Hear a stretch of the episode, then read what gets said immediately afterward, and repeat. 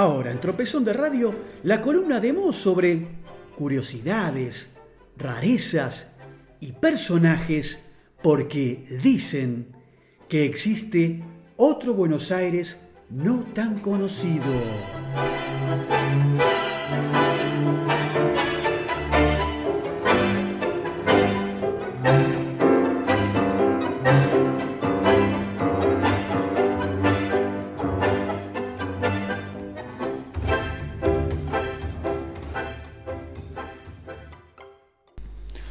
Bueno, muy bien amigos, llegamos al último bloque de este tropezón de radio número 17. Y en esta historia de bailes secretas, siempre con la licencia del amigo Diego Sigioto, voy a compartirles un par de historias más que interesantes. Eh, vamos a hablar del almirante Guillermo Brown, que dicen era un hombre muy metódico cuando se encontraba a bordo de alguna nave. Se levantaba siempre antes de salir el sol y su primer paso era dirigirse a su mesa privada, donde su despensero debía tener lista la tetera llena de té negro lo más cargado posible. Brown ordenaba echarle dos cucharadas soperas de hebras que él mismo medía para ser exacto en la cantidad y no dejar que el despensero le aumentara o disminuyera la dosis. Si su nave estaba atracada en puerto, el almirante le agregaba al té dos cucharadas soperas de leche que mandaba comprar y si estaba en viaje lo tomaba solo, tres veces al día, al levantarse, a la una en punto y a las siete de la tarde en verano o a las cinco en invierno. Mientras Brown tomaba el té, su despensero debía estar allí parado hasta que él terminara. Después le ordenaba que se sirviera él del mismo té que quedaba en la tetera, agregándole nuevas aguas, y luego le mandaba a lavar bien el recipiente. El menú era todos los días el mismo. Luego del té, un bife a la inglesa con papas, más tres huevos pasados por agua. Son algo pesado en estos tiempos, pero en esa época era común que la gente desayunara mate cocido acompañada por un buen churrasco.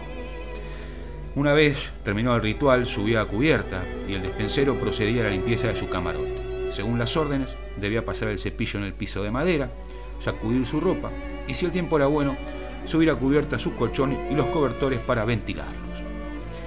En caso de haber mal tiempo, debía abrir las claraboyas para ventilar su dormitorio. A las 8 en punto de todas las mañanas, hiciera el tiempo que hiciera, Brown comía su menú fijo. El a la inglesa, algo crudo, con papas que él mismo pelaba, y tres huevos pasados por agua, muy blandos, colocados por lo general en un vaso. Al concluir, unas tajadas de pan o galletas con manteca para finalizar con un vaso de oporto. En viaje y fuera del puerto, el brunch solo se alteraba si no había carne o huevos, sustituyéndolos por jamón o panceta y encurtidos en frascos. A las 12, con la misma exactitud, debía estar la mesa puesta con el almuerzo, que por lo general era frugal. La sopa de su predilección, cuando había carne fresca, era de cebada inglesa, y en viaje, con la carne salada, la de la alberjilla holandesa. El plato con el que acompañaba la sopa era asado a la inglesa, es un gran pedazo sangrante hecho al horno con papas y bastante salsa. Luego tomaba siempre por postre un budín con pasas de corinto y coñac, grasa de vaca y una pequeña cucharadita de azúcar. Del sobrante del budín a la tarde, él se hacía su cena con tajadas delgadas del mismo budín fritas en manteca, las que tostaba bien y las tomaba con el té y no ingería otro alimento hasta la mañana siguiente. Durante la noche, en aquellas en que el almirante tenía que estar de pie y atender la navegación, tomaba una que otra taza de café de cebada inglesa tostada que suplía al café verdadero. Esta regla en sus alimentos no variaba, salvo en aquellas ocasiones en que se transbordaba de un buque a otro por la necesidad del mejor desempeño de las operaciones de guerra. Generalmente las comidas se las preparaba él mismo. El porqué de esta decisión era no solo por su meticulosidad, sino porque Brown sufría de manía persecutoria y temía ser envenenado. Este miedo lo alejaba incluso de la actividad social en Buenos Aires las únicas tertulias a las que asistía eran las que brindaba su amiga Candelaria Somellera. Sola en esa casa del bravo, el bravo almirante sentía que estaba seguro y comía y bebía sin temor.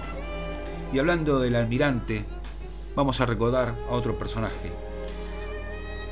Ahora es una calle, la extensa calle Estomba, que corre por los barrios porteños de Chacarita, Villa Ortúzar, Villa Urquiza, Coclan, Saavedra, debe su nombre justamente al militar Ramón Estomba, fundador de la ciudad de Bahía Blanca. Cuentan que cuando el coronel Estomba, al mando de la Comandancia General de la Frontera del Sur, se pintaba la ropa para bañarse en los arroyos, sus soldados abrían la boca con admiración y espanto. Su cuerpo desnudo lucía 54 condecoraciones. Eran los 54 agujeros de las balas y de los sablazos recibidos al lado de las tropas libertadoras al mando de los generales Arenales y San Martín. Hubo un momento en el que sus colaboradores más cercanos notaron que Estomba estaba perdiendo la razón. Los hacía ir a la carga contra enemigos inexistentes. Sufría de sífilis, pero él no recordaba dónde ni cuándo podía haberla contraído.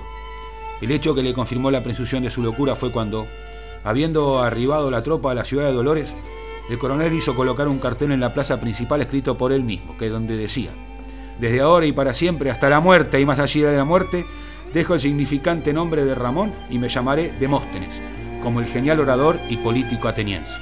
Una noche, también en campaña, le dijo un soldado, no sé qué tengo en la cabeza, debo tener los sesos chamuscados de tanto balazo.